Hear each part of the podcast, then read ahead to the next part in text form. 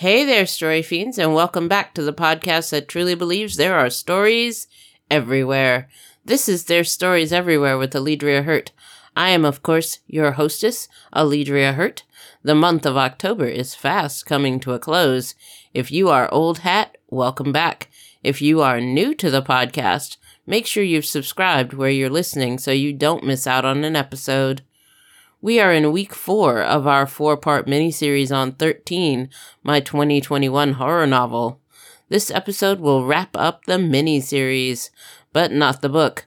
So if you're interested in seeing how it ends, make sure you've picked up your copy of 13 where ebooks are sold.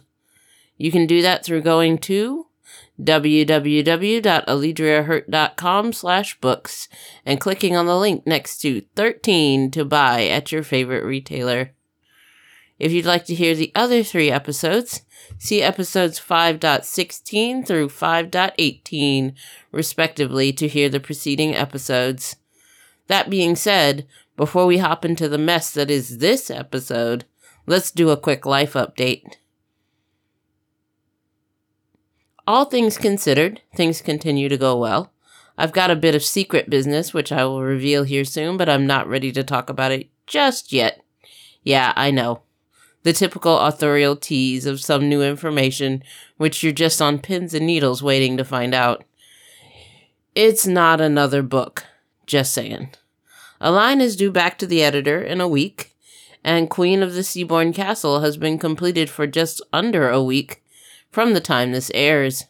Queen came in just above my word count cutoff at 60s at 76.5k instead of 75k. Also, if you're following me on Instagram and or Facebook, you might have noticed I recently did a continual panel for holiday horror because I just love feeling like I'm the least knowledgeable person in the room. That panel should be dropping sometime around Thanksgiving. Make sure you're watching the continual Facebook page for it and others I've taken part in recently. I really need to be paying attention myself so that I can share things appropriately. Finally, I have made a decision about the Halloween special edition. I'm going to do it, but only for my folks over on my Patreon. The Halloween special is going to be the final episode to the miniseries, allowing it to technically be five episodes. So if you want to catch them all and you're not subscribed to my Patreon, check that out now at www.patreon.com slash Hurt. Now, on with the show. Today we're doing the fourth installment of 13. The last of the spooky season leaves are falling. 13. Continued. It was the end of the day again, and she had less than 48 hours to finish Harry off before she was off schedule again. She let him go home watching him from across the street as he got into a cab. Carrie went back upstairs to her desk and watched the others she worked with leave. They all complained about how much they were looking forward to the weekend so they didn't have to wake up early.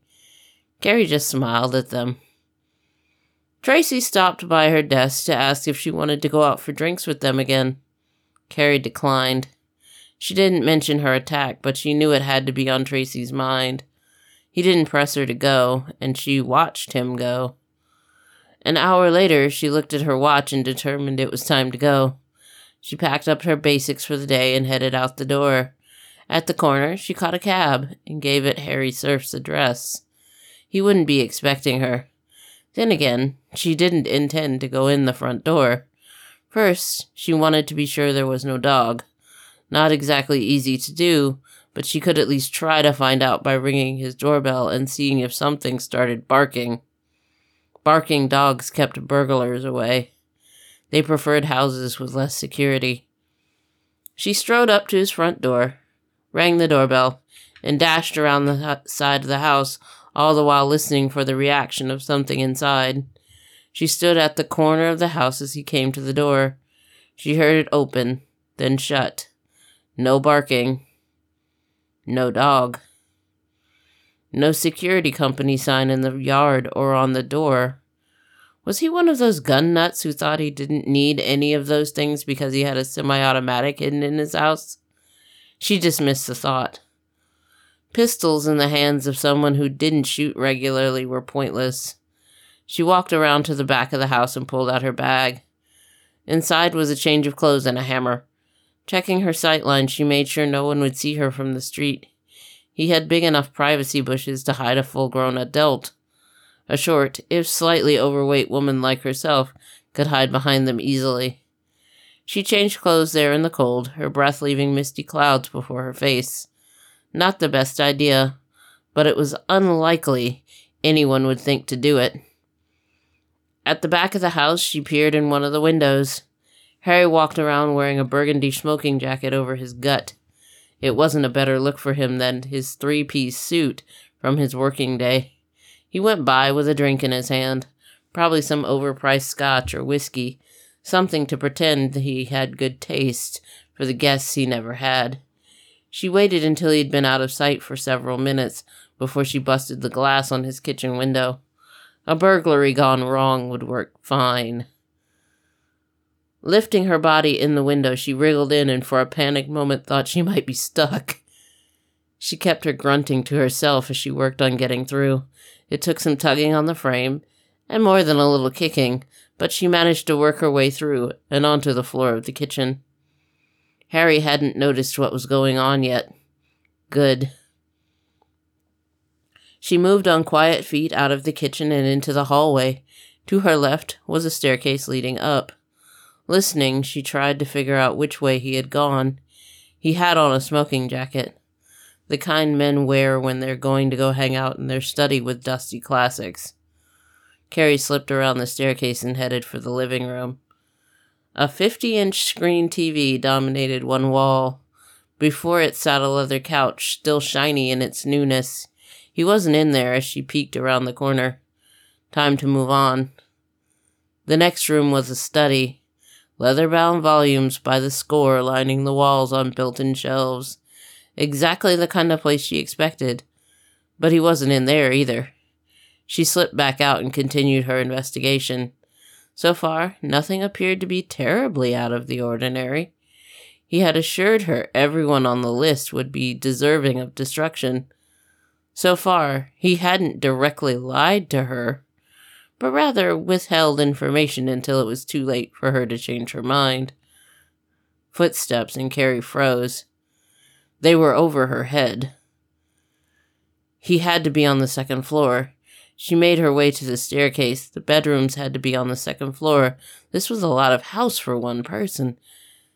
Then again, pretentious wannabe bank execs would have a certain look to uphold, wouldn't they? If he ever had friends over, assuming he had any friends. He undoubtedly showed them the study and told them how much each of the, those additions cost to make sure they were properly impressed by his taste. Up the stairs, she went one stair at a time to keep the noise to a minimum. It was slow going. She hefted the hammer in one hand. Blunt force trauma to the head, a couple good, good whacks, and down he would go. At the top of the stairs, she confronted three doors directly in front and two off to the sides.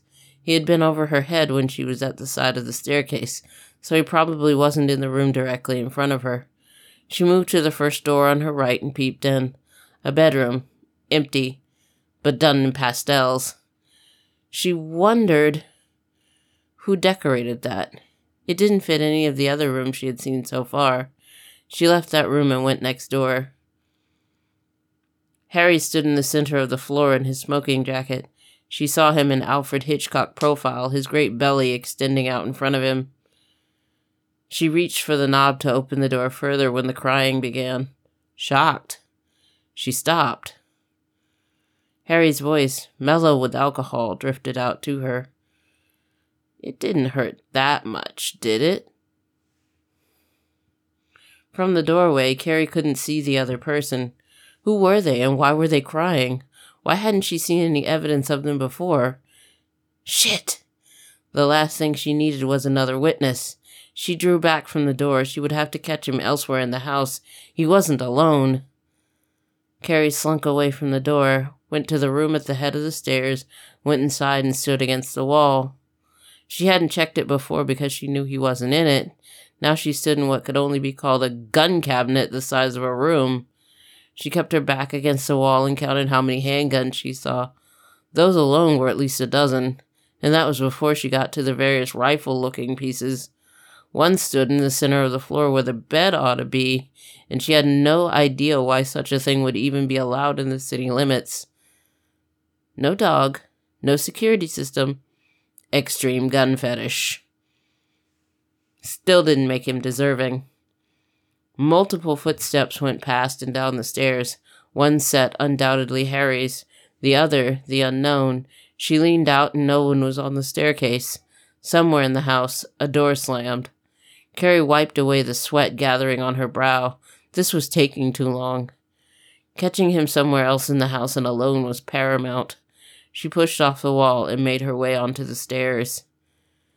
Down on the first floor again, she listened for him. They weren't on the first floor. There had to be a basement. Why would he drag someone who was crying into the basement? Along the wall under the staircase, there was the basement door. It would take her downstairs, and she could maybe find an answer to this mystery. She turned the knob. It turned as if greased, and the door swung open with ease. A bare bulb hung about four feet away down the stairs. She stepped on the first stair and shut the door behind her.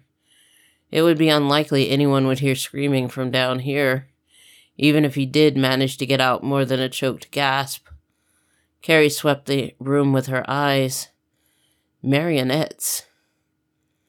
They were everywhere hanging from the ceiling and leaning against each other in piles on the floor, except was that one bleeding? A horrible stench inhabited the room. Something wasn't right.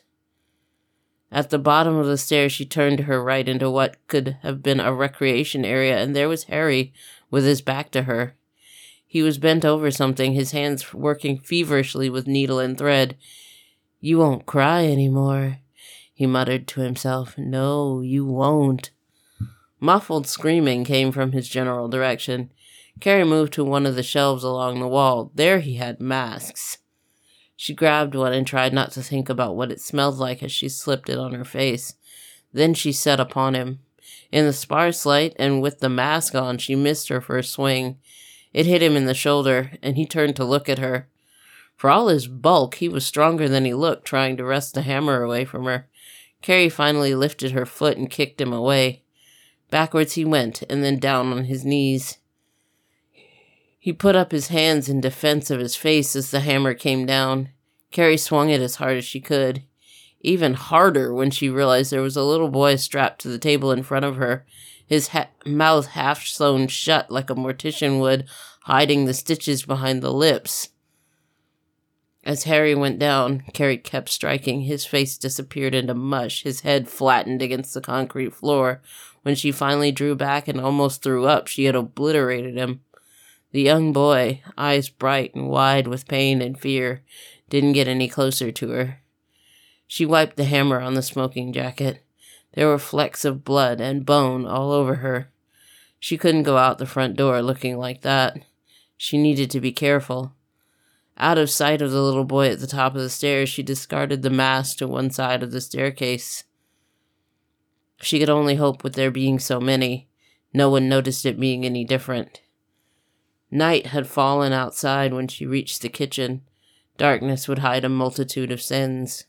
She needed to call someone, anyone, to let them know about the boy and the dead man. She couldn't just leave him there.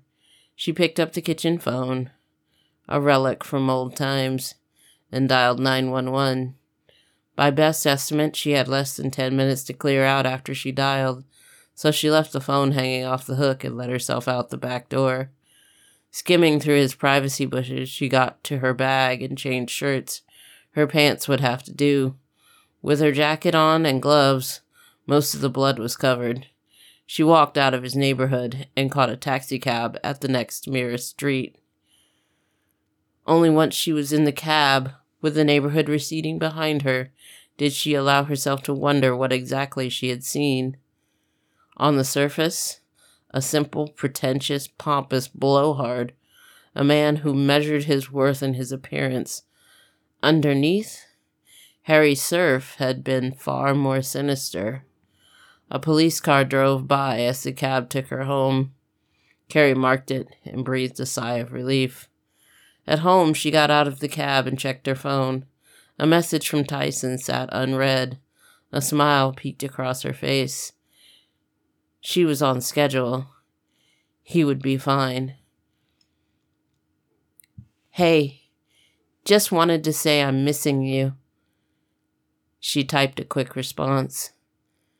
Missing you too. Then she fairly skipped up the stairs to strip out of her clothes and take a shower. Whatever she had done and seen needed to be washed off of her. Such a disgusting creature.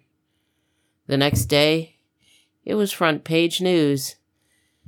House of Horrors, Bank Manager Mutilator. What makes a person deserving? It makes the idea of them dying easier to take. All of them aren't as deserving or as easily disposed of. Carrie's life is just starting to get interesting. There you have it, Story Fiends, the fourth part of 13. If you're interested in seeing how things end, check it out at www.alidriahurt.com slash books and pick up your copy of 13 where ebooks are sold. Make sure you're subscribed to the podcast where you get yours because there's going to be some new interactions on next week. That does it for this week, Story Fiends. Why don't we see how many stories we can come across before next week?